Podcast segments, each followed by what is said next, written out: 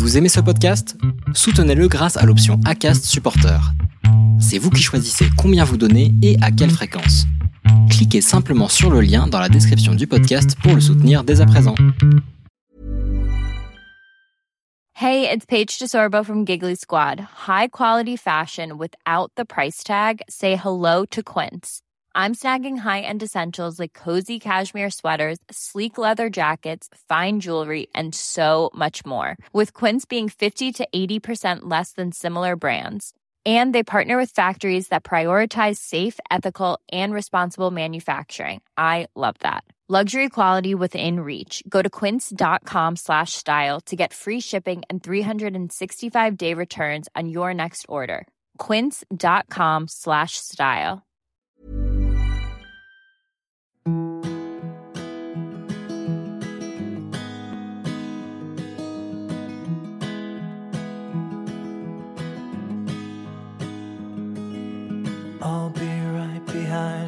Josephine. I won't leave you waiting in between. And the cigarette you bummed from me is almost burning out. You suck it till your fingers burn and then you throw it on the ground. Bienvenue sur le podcast Les enfants vont bien. Ici, vous entendrez parler de PMA à l'étranger, de GPA, de conception artisanale, d'adoption et de bien d'autres termes qui accompagnent les parcours de conception de nos familles. Vous entendrez aussi et surtout des familles homoparentales, monoparentales par choix ou de fait, adoptantes, nous raconter leur parcours extraordinaire au sens littéral du terme vers la parentalité. Parce qu'en France, le chemin est bien avancé mais n'est pas encore abouti, je vous propose d'écouter des témoignages de nos quotidiens qui vont vous rassurer sur le fait que nos enfants vont bien. Vous écoutez l'épisode 25 du podcast Les enfants vont bien. Il y a un pan de la parentalité LGBTQIA+, qui est d'office exclu des discussions autour de la future loi bioéthique, et pourtant, elle fait l'objet de bien des débats. Est-ce que la France, ou plutôt les Français, ne sont pas encore prêts pour l'envisager? Est-ce que sa réputation est trop sulfureuse ou trop fantasmatique? Est-ce que ce sont plutôt nos politiques qui sont trop conservateurs?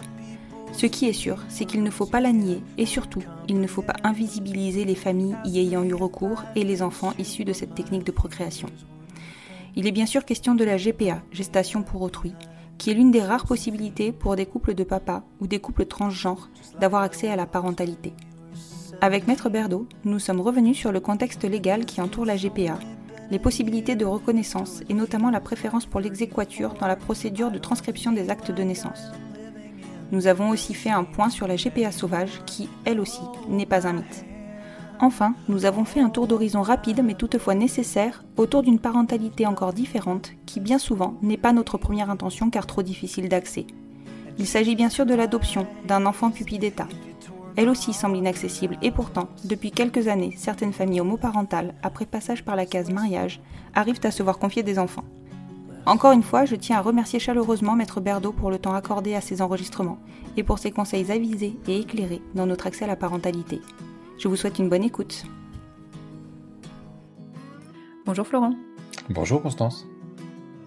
Je vous remercie de vous être rendu disponible à nouveau pour euh, traiter une nouvelle question aujourd'hui euh, juridique et plus particulièrement une question qui va traiter, euh, enfin en fait on va traiter de la GPA et de tout ce qui doit entourer euh, la GPA. euh, et donc je rappelle bien qu'en France pour le moment elle n'est pas autorisée. En tout cas de tout ce qui doit entourer la GPA en termes de, de juridique. Est-ce que vous pouvez nous faire un petit rappel déjà pour commencer de, euh, bah, du cadre légal en France? Alors, le cadre légal en France, il est assez simple, effectivement. hein. Le, le Code civil proscrit tout à fait euh, toute convention portant sur la gestation euh, pour autrui. Donc, euh, il n'y a pas d'ambiguïté sur. Enfin, il n'y a plus d'ambiguïté. hein. Finalement, ça, ça n'est officiellement interdit par euh, la Cour de cassation que depuis les années 90 et beaucoup plus récemment euh, par le Code civil. Donc, nullité totale de toutes ces conventions et, et donc interdiction, en théorie, d'en tirer toute conséquence sur l'affiliation. Parallèlement, Mm. euh, la GPA donne lieu à une, euh, une incrimination pénale. Alors, il n'y a pas d'infraction dans, le code ci- dans le code pénal pardon, qui disent euh, conclure un contrat de GPA est une infraction qui est punie de temps. En revanche, la GPA est prise en compte au travers d'autres infractions, essentiellement l'infraction de d'entremise, qui vise cette fois-ci toutes les, les éventuelles agences ou les gens qui, qui pourraient justement permettre la création d'un tel contrat. Mhm. Et, une autre infraction qui est la provocation, la provocation à l'abandon entendu dans un sens assez large. C'est pas juste abandonner l'enfant, mais le fait de ne pas de, de, de, de provoquer quelqu'un, essentiellement de le payer donc, pour l'amener à ne pas s'occuper de son enfant. Donc c'est exactement le cas, puisque en France, de toute façon, la mère porteuse serait la mère légale puisqu'elle accouche. Donc la mère porteuse qui accepterait au terme d'un contrat de ne pas s'occuper de son enfant euh, pour le remettre aux parents, dans le cadre de ce qu'on appelle, euh, c'est pas très joli, mais au moins c'est bien expliqué, c'est bien expressif, euh, une, un contrat de GPA sauvage, donc faites comme ça parce que mhm. ça existe bien sûr naturellement. D'accord. Eh bien, cette, cette, cette, cet engagement de ne pas éduquer son enfant concrétise l'infraction la, provocation à l'abandon. D'accord. Mais en tout cas, on est bien d'accord que malgré tout, il y a des enfants issus de GPA qui vivent en France. Alors, GPA en France, donc dite sauvage, ou GPA à l'étranger, on a des, on a des, enfants enfin, qui, qui, sont donc maintenant français, qui sont issus de GPA. Oui, alors vraiment, je, reprends la distinction. Donc, l'interdiction de la GPA en France, c'est donc l'interdiction de, de, conclure un contrat de GPA et de mener une GPA en France. Alors, c'est interdit pénalement, c'est interdit civilement. Ça n'empêche pas qu'il y ait des contrats qui se concluent en France. Quand on dit qu'ils sont nuls, ça veut dire que si on allait devant le juge pour dire ah bah tiens j'ai payé tant, elle avait dit qu'elle ferait ça mais elle l'a pas fait, le juge ne, ne le recevrait pas. Euh, mhm. et il y aurait des poursuites pénales. Mais ça n'empêche pas, ça c'est clair, il y a des contrats de GPA en France qui sont faits et donc qui donnent lieu à la naissance en France d'enfants français qui ont un père, celui qui va reconnaître euh, l'enfant, et qui ont du coup une mère qui est la portée, qui va souvent d'ailleurs accoucher, mettre son nom, et puis après laisser l'enfant au père. Donc ça, c'est une, euh, c'est une première configuration dans laquelle l'enfant a donc légalement un père et une mère qui ne l'éduque pas, et donc, ça pose mmh des difficultés bah, sur d'abord l'exécution de ce contrat qui n'est pas valide mais qui existe, et puis euh, la place de cette femme porteuse qui pourrait être amenée à revendiquer finalement euh, une place de mère puisqu'elle est légalement la mère. ça, c'est une première situation. Parallèlement, il y a aussi toutes les GPA plus, euh, plus connues et plus encadrées, faites légalement à l'étranger, qui restent tout à fait interdite en France, ça ne change rien, c'est le même cadre civil, le même cadre pénal. Néanmoins, légalement conclu à l'étranger, ces GPA existent, sont menés à terme, désormais de façon assez, euh, enfin, assez officielle et, non clandestine, et produisent des effets juridiques en France dans la mesure où l'enfant est né et l'enfant a une filiation dont on va peut-être un peu parler, mais qui a été petit à petit, néanmoins désormais tout à fait reconnue en France et donc elle produit des effets en France. Donc vraiment, il faut qu'on distingue l'interdiction absolue de la GPA en France mhm. et alors qui est encore une fois malgré tout contourné par des contrats de GPA en France qui n'ont pas de valeur mais qui existent mhm. et la possibilité de faire des contrats légalement euh, encadrés à l'étranger et d'en faire euh, d'en faire reconnaître les conséquences, c'est-à-dire l'existence de l'enfant et de la filiation en France. D'accord. Et donc, ah. euh, on, va, on, va parler on va commencer par la GPA en France et donc la GPA dite euh, sauvage. dans cette GPA-là, la plus grosse difficulté finalement, hormis qu'il y a un contrat mais qui n'est pas forcément respecté et qu'on ne peut pas faire juger si besoin, il y a aussi le problème du parent social, enfin du deuxième parent. Tout à fait. Euh, la GPA sauvage pose vraiment euh, des difficultés tout à fait différentes euh, de la GPA faite à l'étranger parce qu'elle est précisément pas encadrée et donc elle est vécue du début à la fin dans un climat qui peut-être se passe très bien, mais un climat de tension et de d'épée de Damoclès absolument permanent pour tout le monde.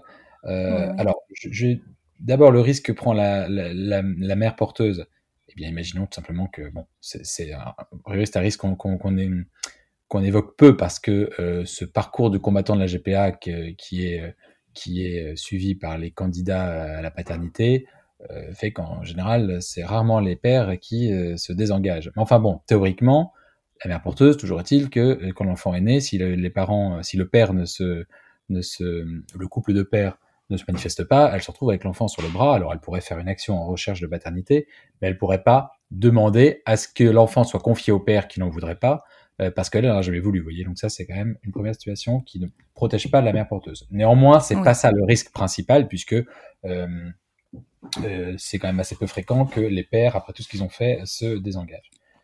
En revanche, effectivement, le risque, il est pour les deux pères. Donc, pour le père biologique, bon, pour les deux pères finalement, il est que la mère ne remette pas l'enfant ou veuille s'investir dans la vie de l'enfant alors que ce n'était pas prévu. Bon, et ça, euh, si elle se décide de le faire dès la naissance, euh, le juge aux affaires familiales qui viendrait euh, statuer, eh bien, statuerait comme dans, enfin, j'allais dire comme dans n'importe quel couple de parents séparés. Non, parce qu'il y a quand même peut-être, on montrerait, moi, je serais, je- ce serait un dossier que je, je ferais. euh, je n'hésiterai pas à montrer euh, le, le contrat de ma porteuse pour dire attendez c'était pas l'esprit et donc elle n'a pas de volonté réelle de elle n'avait pas de volonté maternelle sur cet enfant bon après ça peut naître donc le juge peut quand même euh, lui dire bah ok vous gardez l'enfant avec un droit de visite pour le père tout ça après il y a un autre danger pour les deux c'est le danger de chantage et ça j'ai eu des dossiers comme ça où en cours de grossesse euh, Ah la mère porteuse monter les enchères hein, ça être terrible c'est une réalité ou même après la naissance, euh, continue à monnayer son absence de la vie des enfants en disant que si on continue pas à payer, euh, j'ai un dossier comme ça où deux fois par an, la mère porteuse se manifeste. Finalement, elle ne met jamais exécution. Ça fait 3 ou 4 ans que, mes- que les, donc les enfants ont 5 et 7 ans. Et euh, Mhm. depuis 3 ou 4 ans, euh, mes clients vivent dans l'angoisse deux fois par an de recevoir une lettre de la mère porteuse qui dit si vous ne me donnez pas plus d'argent, euh, je réclame mes droits sur les enfants. Bon, ils tiennent, ils ne donnent pas d'argent euh, et, euh, et finalement elle ne fait rien pour l'instant, mais il y a cette petite Mhm. pression. euh, et là, je suis sûr que si elle le faisait, bon, un juge constaterait que les enfants la connaissent pas, donc euh, je suis pas sûr que ça irait très loin et ça aurait plutôt des conséquences pénales qu'autre chose. Mais c'est cette pression. Oui, Et puis évidemment, oui, euh, dans le cadre de la GPA sauvage, il y a donc euh, le- la question du, du deuxième père, puisque dans ces GPA, nécessairement l'enfant va naître avec un acte de naissance avec la mère inscrite dessus, donc c'est une mère euh, légale, et le père biologique qui va reconnaître l'enfant. Alors j'ai dit nécessairement, euh, non, on pourrait imaginer qu'il n'y ait pas la mère euh, légale sur l'acte de naissance si elle accouche sous X. Néanmoins, outre le fait que c'est une infraction pénale supplémentaire de jouer, si je puis dire, avec l'état civil euh, d'autre- euh, de, de l'enfant, c'est-à-dire de volontairement ne pas ne accoucher sous X pour en fait faire reconnaître l'enfant par le père. Tout ça est possible sur le papier, on a le droit d'accoucher sous X, on a quand même le droit de reconnaître son enfant même si la mère accouche sous X, mais si tout ça est Mhm. une opération dans cet esprit-là, on est clairement sous le coup de la loi pénale. Outre le fait que pour y arriver, c'est-à-dire pour réussir à accoucher sous X, sans pour autant empêcher de facto le père d'avoir accès à l'enfant, parce qu'en général, l'accouchement sous X, c'est un accouchement clandestin pour tout le monde. C'est très rare Bah qu'une oui, femme bah accouche oui. sous X tout en prévenant le père qu'elle va accoucher sous X à tel endroit, à telle date, pour qu'il puisse reconnaître l'enfant. Pour qu'on réussisse une telle opération, il faut en gros que tout le monde à la maternité soit au courant. Parce que Oui. l'accouchement sous X entraîne, enfin enclenche un mécanisme de prise en charge de l'enfant par la société qui est immédiat. Et donc, le père n'a plus le temps d'intervenir. D'accord. Donc il faudrait qu'il soit présent sur place au moment de l'accouchement? Il faudrait qu'il soit présent, il faudrait qu'il ait prévenu tout le monde et qu'il, en fait, qu'il suive l'enfant à la trace, en réalité. Et, et Oui. tant physique que administrative. Et, et que Mhm. surtout, personne ne vienne te dire qu'est-ce que c'est que cet accouchement sous X avec le père qui est présent et donc ne vienne prévenir le. euh, fran- fran- franchement, dans- dans- on a en pratique, on a un exemple d'un, d'un cas où tout s'est extrêmement bien goupillé, où tout le, tout le monde a joué le jeu d'être plus ou moins euh, au courant, mais pas posé de questions, et hop, ça s'est fait. Mais, c'est- mais c'est très dangereux. Et outre le fait qu'on ne Oui. peut pas le conseiller ni l'accompagner en tant qu'avocat, puisque donc c'est des choses Oui, que les gens peuvent faire que tout seuls. On ne peut pas être euh, euh, en préparation d'une situation qui représente une infraction pénale. Mhm. Bon, euh, donc en dehors de ce cadre-là, dans la GPA sauvage, on a la mère, la mère bah oui, génétique, du coup, qui en plus est la mère biologique, euh, c'est elle qui a, donné son, qui a porté l'enfant et qui a donné ses ovocytes, évidemment, euh, et qui est donc la mère légale. Euh, le père biologique qui reconnaît l'enfant. Ou d'ailleurs un autre père qui reconnaît l'enfant, puisqu'on ne va pas vérifier qui est ce qui est père biologique. Mais enfin, c'est pas grave. Un des deux pères qui reconnaît l'enfant et l'autre qui ne peut pas le faire. Eh bien, l'autre, dans ces conditions, se retrouve dans la même situation juridique que euh, tous les coparents, euh, c'est-à-dire qu'il n'a pas de lien de filiation et qu'il lui reste la possibilité de demander une délégation d'autorité parentale ou de faire une adoption simple. Alors, pour la délégation d'autorité parentale, vous vous souvenez, on a vu qu'il faut que les deux parents soient d'accord. Bon, on peut imaginer euh, que ce soit euh, que ce soit là, il n'y a pas de problème, que ce soit possible, les circonstances sont euh, remplies. Sauf que dans la délégation d'autorité parentale, il y a le procureur qui intervient. Et Mhm. autant euh, un homme qui délègue son autorité parentale à un couple de femmes, on en a vu beaucoup, euh, autant dans l'autre sens, c'est sûr que ça va faire penser à une GPA nécessairement. Donc ça risque d'entraîner des poursuites. Euh, mais c'est techniquement possible sur le papier. Ensuite, l'adoption simple, vous vous souvenez qu'on avait dit que c'était pas possible en coparentalité parce que ça revenait à faire perdre un parent, euh, à faire perdre l'autorité parentale à un parent. Il se trouve que là, Mhm. euh, la mère, la mère biologique et porteuse pourrait être tout à fait d'accord pour perdre son autorité parentale. Donc ça pourrait correspondre euh, qu'elle consente à l'adoption simple de son enfant, forcément l'adoption simple puisque elle est mère légale, donc elle peut pas adopter, elle peut pas consentir à l'adoption plénière. Euh, donc ce serait possible. Néanmoins, là aussi, dans les procédures d'adoption, il y a le procureur et il y a fort à parier que euh, le procureur, voyant euh, nécessairement découvrant une, situation de GPA sauvage, viennent faire des poursuites. Donc les gens en général se contentent, et moi les clients que j'ai eu c'est ça, ils se contentent de vivre avec leurs enfants, d'attendre quelques années, et quand, quelques, quand certain nombre d'années sont passées, donc déjà la prescription pénale qui est de 6 ans, quand déjà ça s'est passé et que le temps a vécu, c'est-à-dire que les enfants ont été éduqués par les deux pères sans aucun contact avec la mère, on peut plus facilement aller voir le JAF qui va constater que l'intérêt de l'enfant euh, est de vivre avec ceux qui, qui l'ont éduqué depuis, euh, depuis toujours.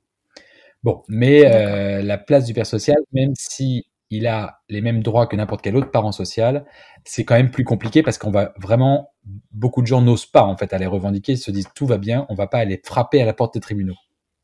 Oui, c'est sûr. Et puis euh, tendre le bâton pour se faire battre. Tendre le bâton pour se faire battre. Donc euh, c'est clair que la GPA sauvage, c'est une situation bancale, stressante et fragile, euh, et qui en plus pour le père social l'est encore plus. Bon, néanmoins ça existe clairement et, euh, à force de situations euh, difficiles, le, le- le- le Parlement finira par légiférer parce que euh, le coût de la GPA euh, légale à l'étranger est tellement euh, prohibitif pour de nombreux couples que Mm. la question ne se pose pas. Euh, et Complètement. que euh, il n'y a pas de plaisir particulier à être dans une situation euh, bancale et stressante pendant de nombreuses années, hein, parce qu'une fois qu'il y a l'enfant, bah voilà, faut imaginer qu'on est à la merci d'une réclame, d'une demande, euh, d'un procureur qui se demande ce qui se passe, on doit justifier son cette situation plusieurs fois. Qu'est-ce que c'est que cette mère sur l'acte de naissance qu'on voit jamais à l'école? Bon, c'est- compliqué. Euh, Mhm. mais bon, quand le désir d'enfant est là et qu'on n'a pas euh, 200 000 euros sur son compte, euh, c'est compliqué de. Enfin, le choix était assez rapidement fait. Mais clairement, clairement. C'est vrai que pour, pour les couples de pères, c'est vraiment beaucoup plus compliqué et beaucoup plus coûteux de pouvoir euh, réaliser, euh, enfin, de devenir parent de façon euh, légale finalement.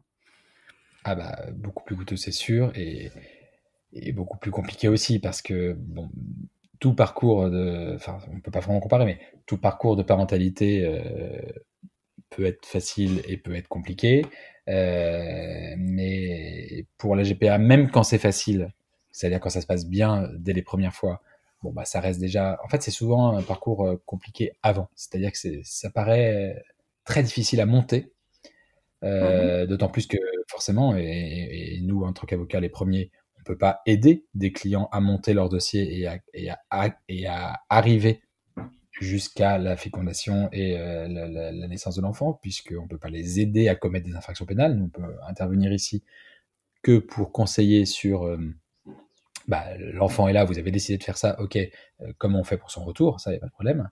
Mais Mhm. donc c'est souvent compliqué avant, et après, mais même quand ça se passe bien, il faut quand même imaginer ce que c'est qu'une grossesse à distance avec la communication avec une femme avec qui, bon, certes, une intimité naît, mais ça reste une inconnue euh, qu'on a peut-être vue une fois avant la, la conception, Oui, oui. et encore pas toujours, pour ceux qui n'y vont pas.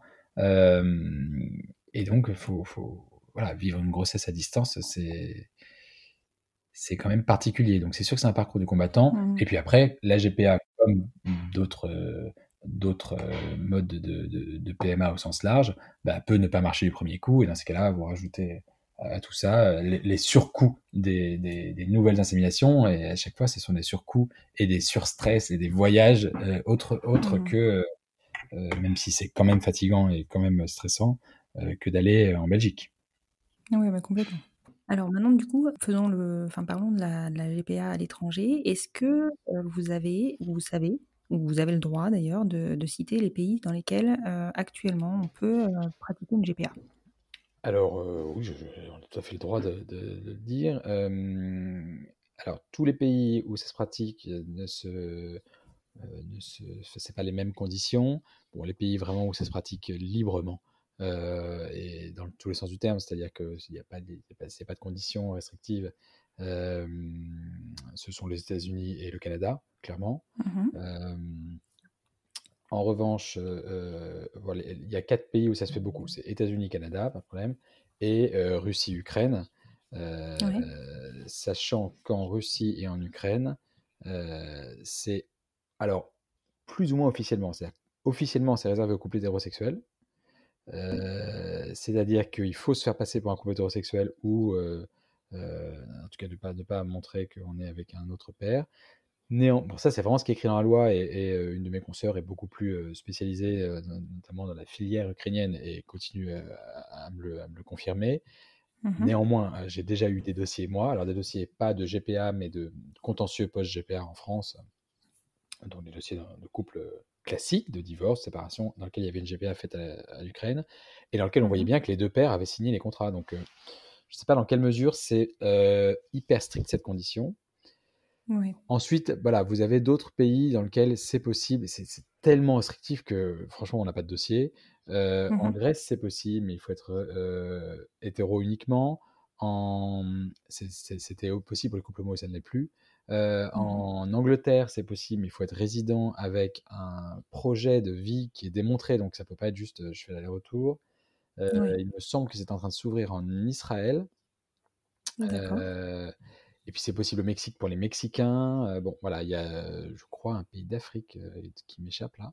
C'est possible.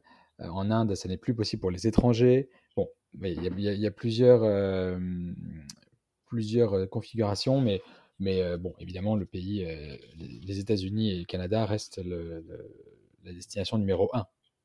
Oui, évidemment. Bah, c'est aussi celle qui est la plus connue finalement. C'est la plus connue, c'est la plus encadrée, c'est là où il y a bah, quand même. Euh, bon, en Ukraine, je crois que hum, les choses se passent assez bien. C'est assez amusant parce que par avocat, euh, on a comme, enfin, les clients viennent d'un endroit, le nom, le nom circule, mais euh, j'ai plus de dossiers d'Ukraine depuis quelques temps. Euh, mais j'ai entendu dire quand même que ça se, ça se, enfin, ça se passait assez bien en fait. Hein. C'est pas du tout, c'est assez loin de l'image un peu glauque qu'on en avait euh, à un moment. Euh, en revanche, États-Unis, Canada, c'est sûr que c'est très encadré, c'est très libéré, donc c'est, il n'y a pas ce côté clandestin qu'on peut avoir peur d'avoir. C'est, euh, euh, clair, euh, c'est transparent. Voilà, ça ne veut pas dire que c'est facile et, que tout est rose, mais c'est effectivement les pays dans lesquels c'est le plus, c'est le moins difficile de se diriger. Après, il y a une différence majeure entre les deux, États-Unis, Canada, qui peut être, qui peut évoluer aussi à très court terme. C'est Mhm. qu'au Canada, les mères porteuses ne sont pas rémunérées. Alors en réalité, elles sont défrayées, mais euh, il y a un plafond qui, je crois, est à 22 000 dollars canadiens, donc ça fait genre à peu près 18 000 euros euh, Mhm. sur toute la Oui. grossesse. Euh, alors qu'aux États-Unis, eh c'est un prix qui est défini de gré à gré Mhm. qui peut y avoir, ça peut être beaucoup plus cher. Du coup, pour cette raison-là, et parce que les niveaux de vie sont pas les mêmes, c'est moins cher, c'est moins cher, relativement moins cher au Canada.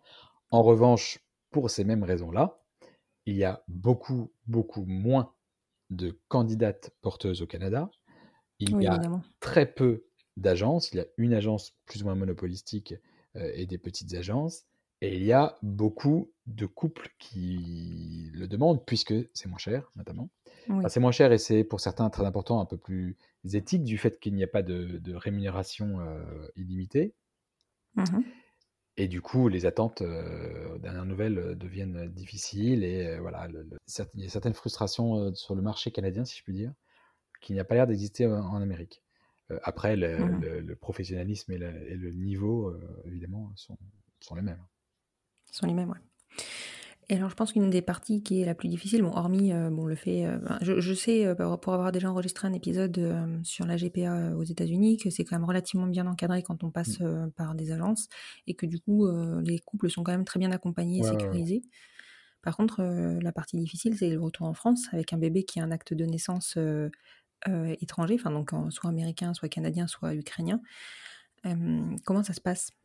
Quelles sont les démarches à les faire choses ont beaucoup évolué et favorablement évolué en peu de temps.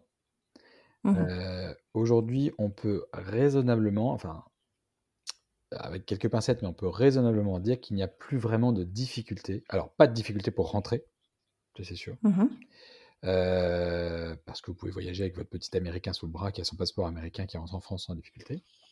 Mhm. Euh, donc pas de difficulté pour rentrer, plus de difficulté pour avoir les papiers. euh, la nationalité française est reconnue euh, automatiquement puisqu'on est enfant de français. Les papiers d'identité, euh, inscription à l'école, sécu, tout ça, c'est- ça n'est pas une réalité, euh, ça n'est pas une, une difficulté réelle euh, en pratique. Ça, il n'y a pas de problème. D'accord. Après, vous pouvez tomber sur tel guichet de la sécu de votre coin qui euh, est un peu plus regardant que d'autres et qui va vous poser plus de questions. Ça, ça- il y en a plein qui, qui, ont, qui tombent sur des gens qui leur posent des difficultés. Mais, mais le droit est tout à fait clair. Sur les papiers, l'identité, la nationalité, pas de difficulté. La question qui se pose donc, c'est la reconnaissance de la filiation établie à l'étranger ou à établir en France si elle n'a pas été à l'étranger avec le parent Mhm. d'intention. Mhm. Là-dessus, euh, alors je ne sais pas dans quelle mesure on peut aller précisément sur la jurisprudence, mais là-dessus, les choses ont évolué en plusieurs étapes, euh, en commençant par les GPA hétéros ou entre guillemets hétéros, c'est-à-dire sur lesquels il y avait un, un père et une mère venant de Russie, disant bah, bah, on transcrit, euh, puisque l'acte de naissance russe qui dit papa-maman, il n'y a pas de raison de penser qu'il est faux, donc on écrit, mais du coup on transcrivait avec la mère, ce qui n'est pas très intéressant, mais enfin en tout cas, on a commencé par accepter de transcrire la filiation avec le père biologique, sans, sans transcrire la filiation avec le père euh, euh, social.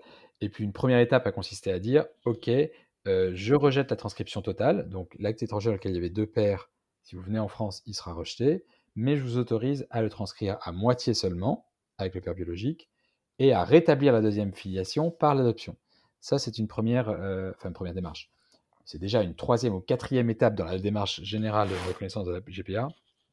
Mais en ce qui concerne la parentalité d'attention, euh, en 2017, on a dit ok, pas de problème, euh, transcription du, du- du premier lien, du lien biologique, et reconstruction de la filiation par l'adoption.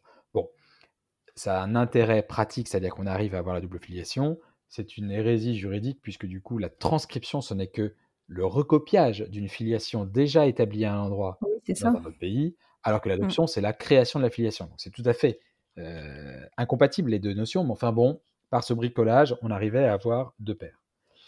Oui. Et puis, euh, on a demandé un avis à la Cour de cassation, à la Cour européenne des droits de l'homme pour dire est-ce que, d'après vous, ce mécanisme qu'on a accepté en France, euh, ça, ça hum, respecte les droits de l'enfant quand même, ou est-ce qu'il faut aller jusqu'à la double transcription? Et la Cour de cassation a dit euh, non, non, ça respecte. Donc la Cour de, euh, pas la Cour de cassation, pardon, la Cour européenne des droits de l'homme a dit non, non, ça suffit, ça respecte les droits de l'enfant du moment qu'il y a une façon ou une autre d'établir la double filiation, mais quand même avec une certaine rapidité et effectivité. D'accord. Et à la suite de ça, on s'est dit, bon, bah ça y est, l'évolution, elle est finie. Si même la Cour européenne des droits de l'homme nous dit euh, une filiation transcrite plus une filiation reconnue autrement, ça suffit, on n'ira pas plus loin. Et d'ailleurs, les premiers arrêts, la Cour de cassation euh, a dit, euh, c'était dans les affaires Menson, euh, je prends acte de, la cour, de ce que dit la Cour européenne des droits de l'homme, mais dans l'affaire Menson, c'est tellement. L'affaire Menson, donc pour ceux qui ne connaissent pas, c'est l'affaire qui a donné lieu. Enfin, une, une- une GPA d'il y a maintenant une vingtaine d'années euh, en Californie pour un couple hétéro, mais c'est toute la jurisprudence de la GPA vient de cette affaire, de ce, de- de- de ce couple, de cette famille qui s'est battue depuis 20 ans pour, euh, pour Faire reconnaître.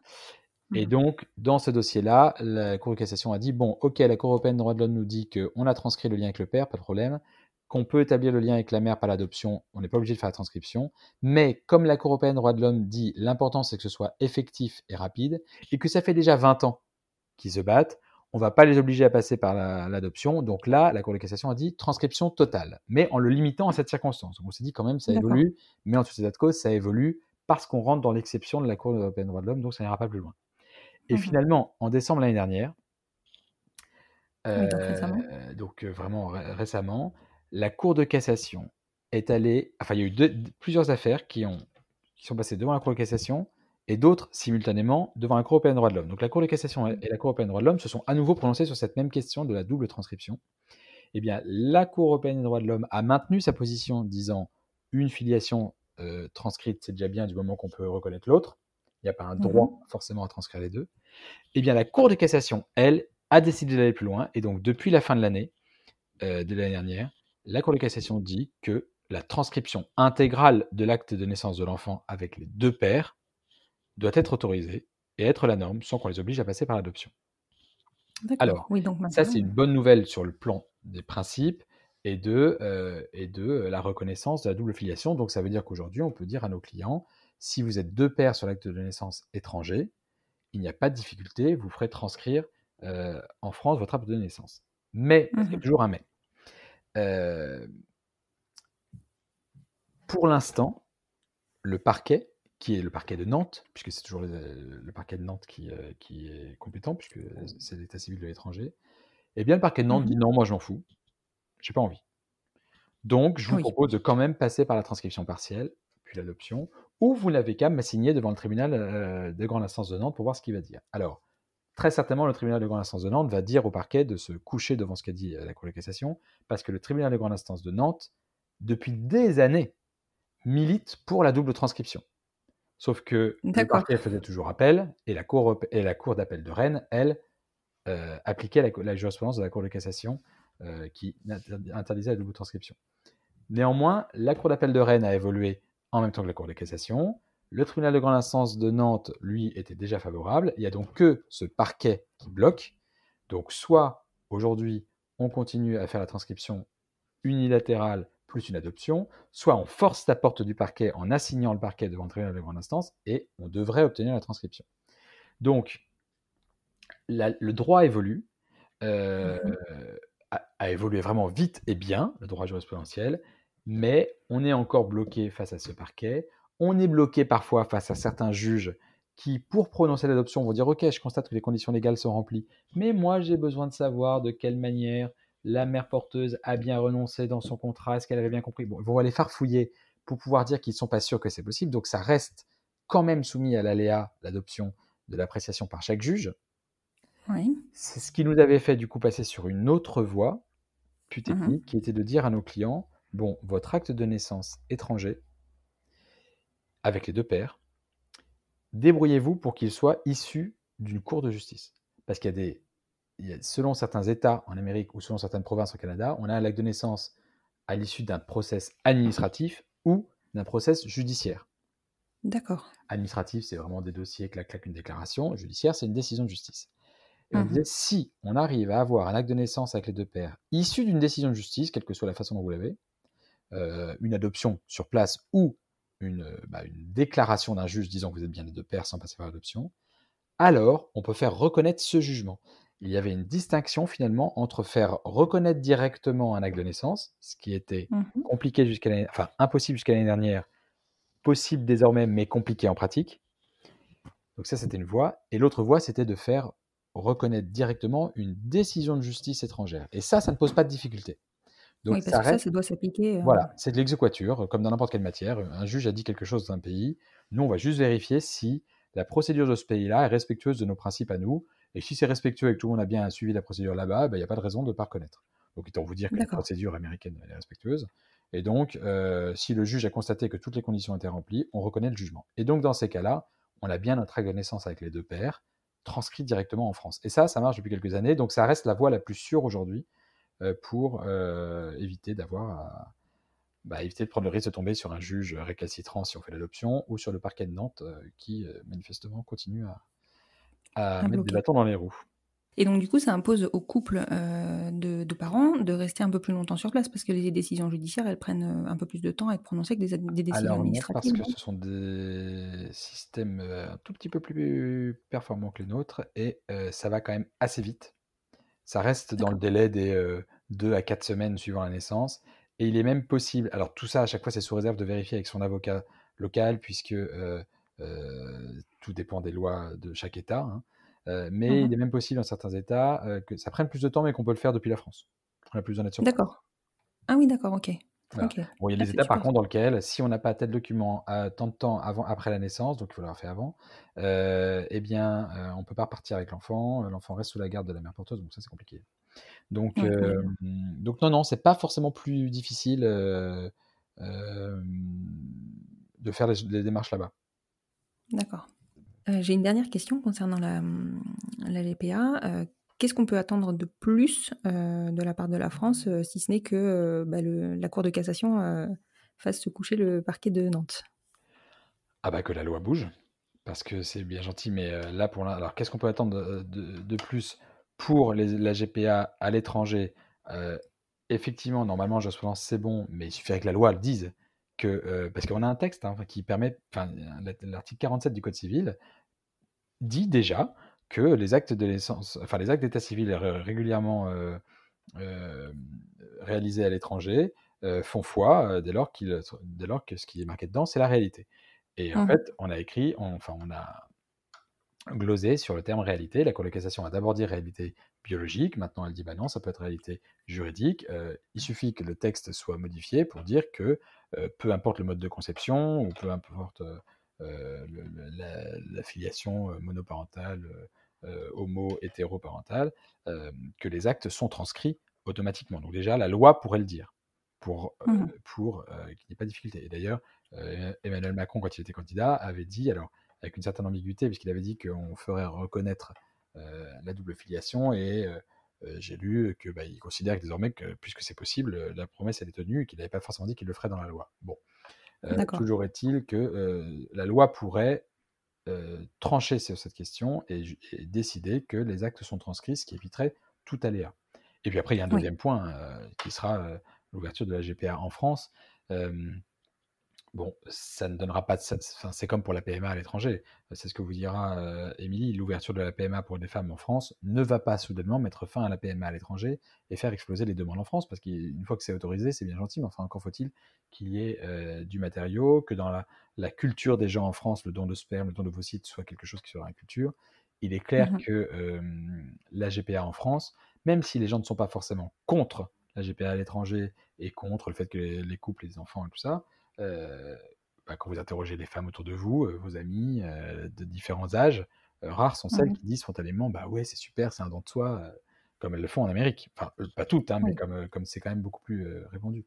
Donc il faudra que la loi, euh, bah, peut-être une prochaine loi bioéthique, euh, mette ce débat sur la table pour que ce soit autorisé. En fait ce sera autorisé, mais ce sera pas ce sera pas effectif tout de suite parce qu'il n'y aura pas beaucoup d'agences, il n'y aura pas beaucoup de gens, pas beaucoup de femmes euh, qui seront euh, partantes. Euh, mais ce sera ça la prochaine évolution.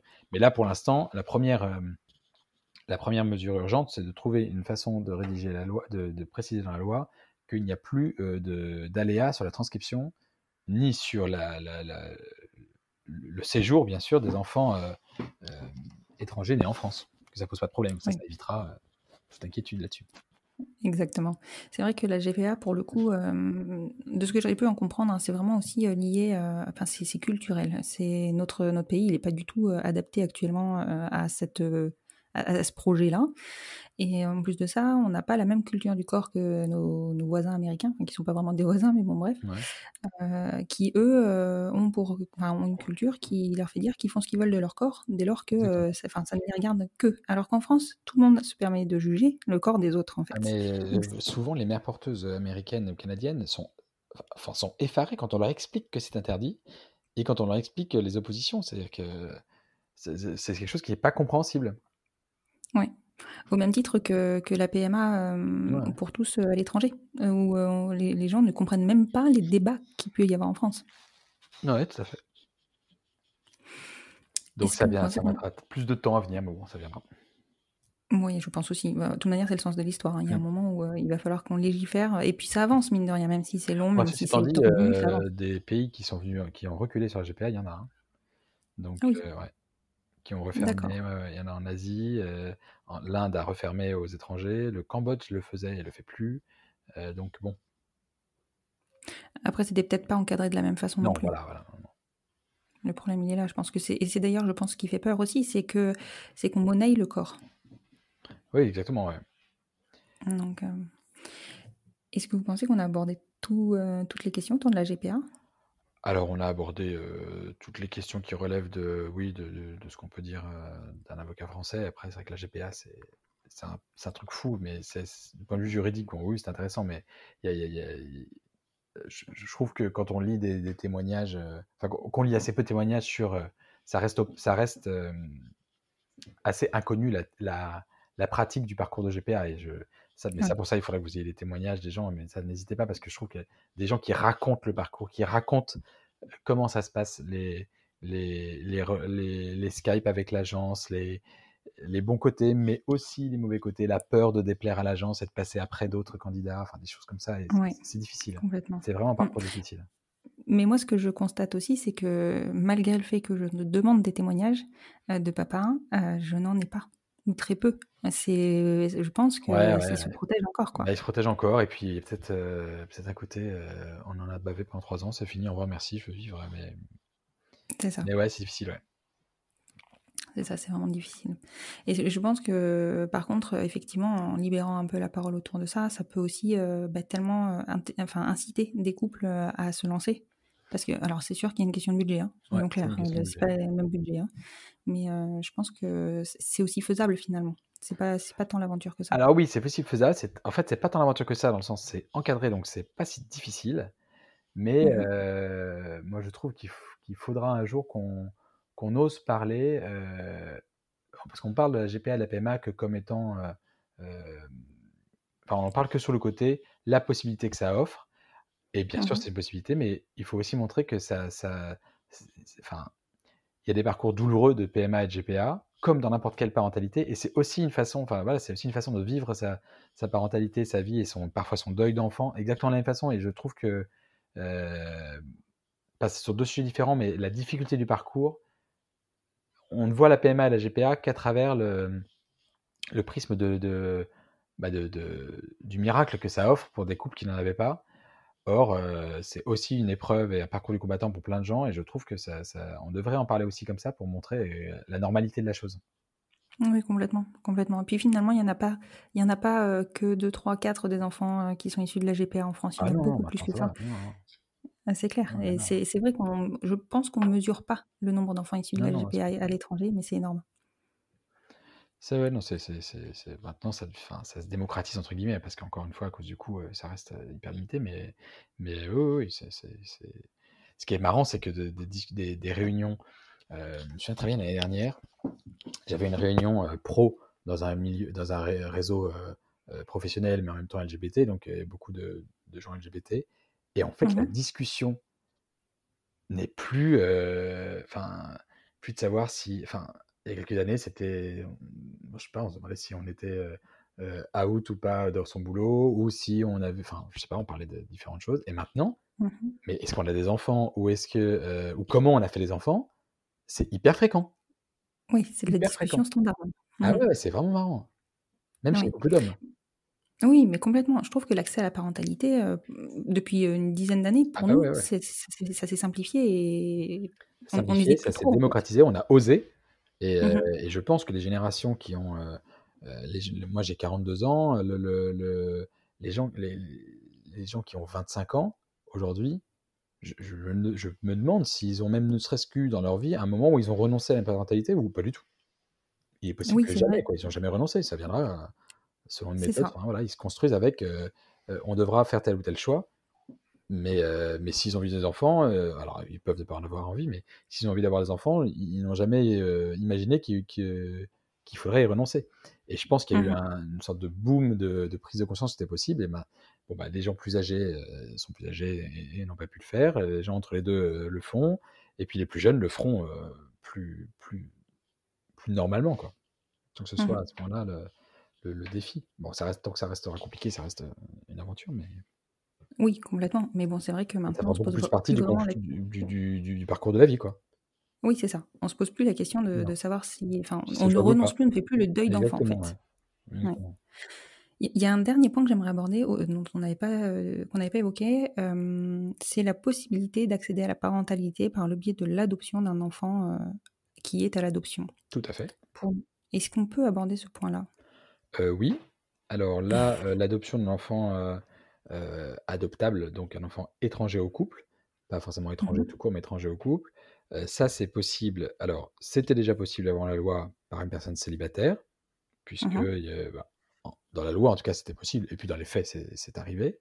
Euh, et depuis l'ouverture de la loi sur le mariage pour tous, donc la loi n'a rien changé au droit de l'adoption, mais en ouvrant le mariage, puisque un couple marié pouvait adopter, un couple hétéro Mmh marié pouvait adopter, eh bien un couple marié, euh, un couple gay ou lesbien marié pouvait donc adopter depuis la loi, de, ce- la loi du 17 mars, du 17 euh, mai 2013, euh, peut désormais adopter un enfant à l'étranger, donc enfin à l'étranger, à l'étranger, en dehors de son couple. En France comme à l'étranger. Oui. en France comme à l'étranger.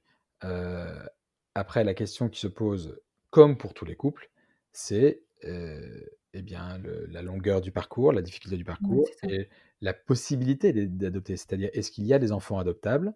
Alors, les Mhm. enfants adoptables, il y en a plein, mais euh, pas forcément les enfants qui sont recherchés. Alors là, c'est bon, Oui, c'est une question d'âge aussi. de, voilà, de, de- projet. Si les couples veulent absolument un nourrisson euh, euh, européen qui est né en Ile-de-France, c'est compliqué. Il y en a C'est très bien peu. Euh, donc, si on se dirige vers l'adoption à l'étranger, c'est tout à fait possible. Alors, il y a des pays qui ont fermé l'adoption en France depuis cette loi parce qu'ils ne veulent pas que ce soit euh, des enfants adoptés par les couples gays. Ça, c'est une chose.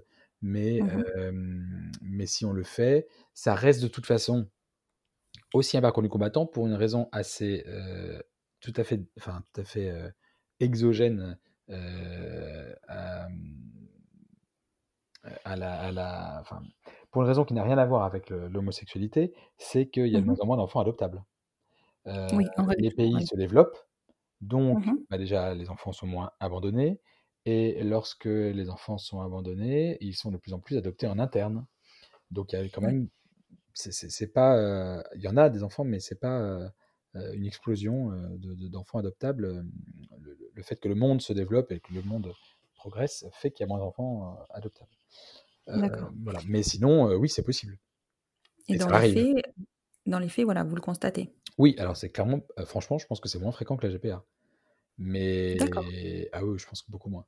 Mais mais oui, oui, ça arrive, D'accord. ça arrive. Oui. Euh, on a beaucoup entendu parler des, des départements dans lesquels on, on mettait les couples gays euh, dans la catégorie couple spécifique, couple atypique, donc enfant atypique. Malheureusement, ça arrive aussi. Et parce que malheureusement, bah, bien sûr, euh, si plus de gens veulent un petit nourrisson euh, et qu'il y a moins de gens qui veulent un enfant de 3 ans ou un enfant qui ou, des- ou une fratrie ou un enfant qui a une difficulté de santé, euh, et bien du coup, euh, il y aura moins de concurrence entre les, les dossiers.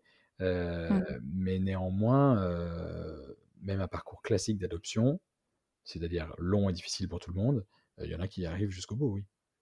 D'accord.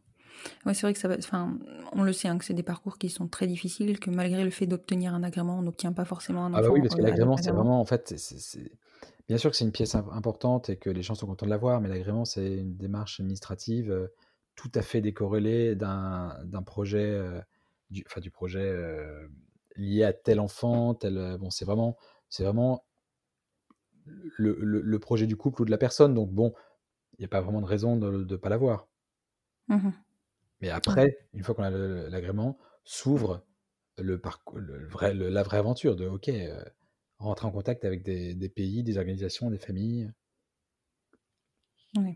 Et dans ce cas-là, euh, au niveau de, de l'adoption, l'adoption est prononcée euh, en plénière en général pour le couple au global, en fait. Il n'y a pas Alors de, oui, sachant qu'il y a vraiment plusieurs façons de faire. Il y a soit l'adoption prononcée en local et en exéquatur en France, soit euh, elle est prononcée ici. Mais oui, c'est une adoption en couple. D'accord. D'ailleurs, ça n'est possible que pour le couple marié. De toute façon, l'adoption en France, ça n'est possible que par un célibataire, Mhm. enfin non, que par une personne seule, qui peut Mhm. être une personne mariée qui choisit d'adopter l'enfant de son conjoint, mais c'est une adoption par une personne seule, ou Mhm. par un couple marié. Mais par un couple non marié, c'est pas possible, et par euh, euh, donc par deux personnes non mariées, c'est pas possible. D'accord. Ok. Ok, moi c'est très clair, je pense. Voilà, Euh, je pense qu'on a abordé à peu près tous les pas mal de types. Ouais, tous les types d'accès à la parentalité. Moi, je vous remercie beaucoup, euh, Maître Berdo. Euh, je vais remettre en, lien de cet épisode votre site internet et votre nom, parce qu'aujourd'hui, c'est clair qu'on galère, hein, soyons clairs, à, avoir des, renseignements qui soient valables et des spécialistes de l'homoparentalité, il n'y en a pas beaucoup. Donc, je pense que ça pourra intéresser beaucoup de nos auditeurs. Eh bien, écoutez, avec plaisir. Et merci à vous. Merci à vous. À bientôt. Merci. Au revoir. Au revoir. Et voilà, c'est la fin de cet épisode. J'espère qu'il vous aura plu. Et si c'est le cas, n'hésitez pas à soutenir le podcast en lui mettant 5 étoiles sur votre plateforme d'écoute, et plus particulièrement sur Apple Podcast, afin de lui donner plus de visibilité. N'hésitez pas à le partager et à le faire découvrir. Plus nous gagnerons en visibilité, plus nous aiderons d'autres familles à se construire, et ainsi nous normaliserons les nouveaux schémas familiaux. Peut-être aurons-nous aussi la chance de pouvoir rassurer et montrer la voie aux nouvelles générations. Vous retrouverez en note de cet épisode le lien vers le site du cabinet de Maître Berdo. Je vous souhaite une très belle fin de journée et vous dis à vendredi prochain pour écouter le dernier épisode de la saison numéro 1 du podcast Les enfants vont bien.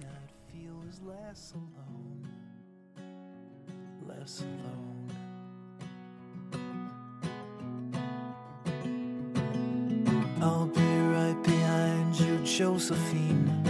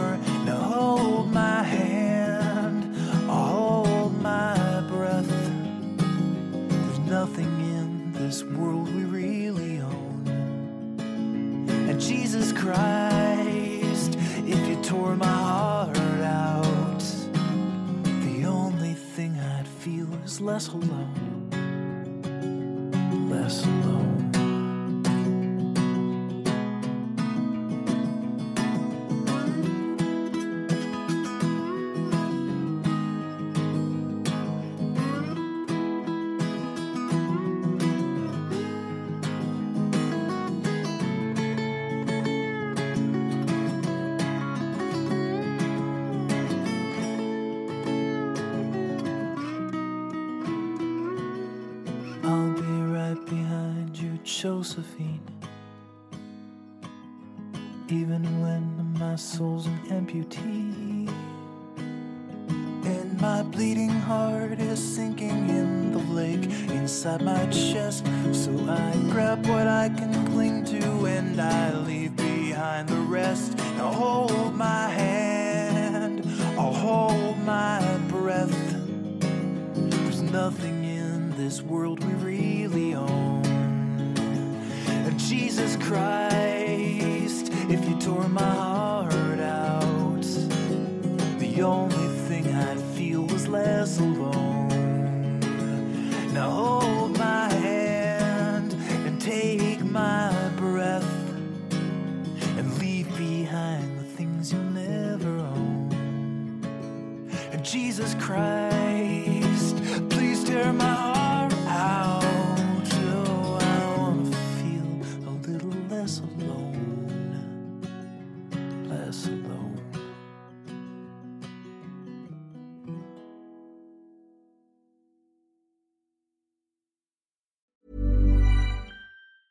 Hi, I'm Daniel, founder of Pretty Litter. Did you know cats tend to hide symptoms of sickness and pain? I learned this the hard way after losing my cat, Gingy. So I created Pretty Litter, a health monitoring litter that helps detect early signs of illness by changing colors, saving you money and potentially your cat's life. Pretty Litter is veterinarian developed, and it's the easiest way to keep tabs on your fur baby's health right at home. Go to prettylitter.com and use code ACAST for 20% off your first order and a free cat toy. Terms and conditions apply. See site for details.